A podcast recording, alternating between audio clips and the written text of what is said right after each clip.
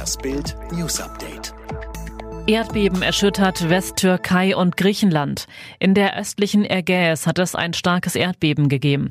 Das Zentrum des Bebens mit der Stärke 7 habe in der Ägäis vor der türkischen Provinz Izmir und der griechischen Insel Samos gelegen, berichteten türkische und griechische Medien am Freitag. In einer Kleinstadt auf Samos kam es zu einem Tsunami. Griechische Fernsehsender zeigen Bilder von der überfluteten Küstenpromenade, wo das Wasser Autos wegschwemmte. Das Beben lag nach ersten Erkenntnissen sehr nah an der Oberfläche. Auch soll es mit rund 30 Sekunden Dauer außergewöhnlich lang gewesen sein, wie das Rathaus von Samos mitteilte. Sieben Tage Inzidenz laut RKI nun bundesweit über 100.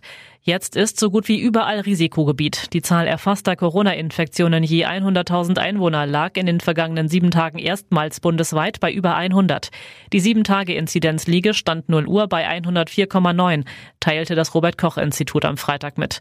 Tags zuvor hatte sie bundesweit bei 99 gelegen, vor vier Wochen noch bei 15,3. Eine hohe Sieben-Tage-Inzidenz zeigt an, dass sich viele Menschen mit dem Virus infiziert haben. Polizei fasst linksextremes Terrorpärchen. Der Polizei sind offenbar zwei linksextreme Drohbriefschreiber ins Netz gegangen. Bei Durchsuchungen am Freitagvormittag sind in Berlin eine 39-jährige Frau und ein 38-jähriger Mann festgenommen worden.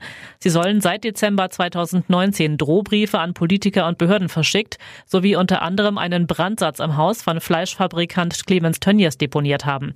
In ihren Schreiben forderten die Festgenommenen die Empfänger laut Staatsanwaltschaft Stuttgart unter Androhung von Gewalt Gewalt insbesondere auf, Missstände in ihren jeweiligen Zuständigkeitsbereichen zu beseitigen und politische Maßnahmen auf die Bedürfnisse der Bevölkerung statt auf die Wirtschaftslobbyisten zu fokussieren. Alfa Romeo verzichtet auf Mick Schumacher. Die Formel 1 Chancen für den 21-jährigen Mick Schumacher schrumpfen plötzlich wieder. Das Schweizer Alfa Romeo Team, ursprünglich sauber, gab am frühen Freitagmorgen sein Fahrerduo für 2021 bekannt. Die Überraschung, neben dem gesetzten 41-jährigen Kimi Räikkönen darf auch der selten überzeugende 26-jährige Antonio Giovinazzi bleiben. Eigentlich galt der Schumison als heißer Kandidat für das Cockpit neben Altmeister Räikkönen. Mick hatte bereits für Alpha getestet, sollte am Nürburgring Anfang Oktober sogar schon ein freies Training für die Schweizer fahren. Pietro Lombardi, alles vorbei mit seiner Laura Maria. Der 28-jährige Pietro Lombardi ist wieder Single. Dabei hätten viele Fans ihm das Liebesglück so sehr gewünscht.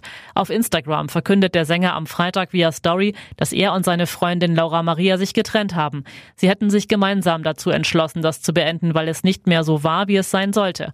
Das erste gemeinsame Foto ging am 19. September online und Lombardi erzählte damals noch, dass er mit seiner neuen alt werden wolle.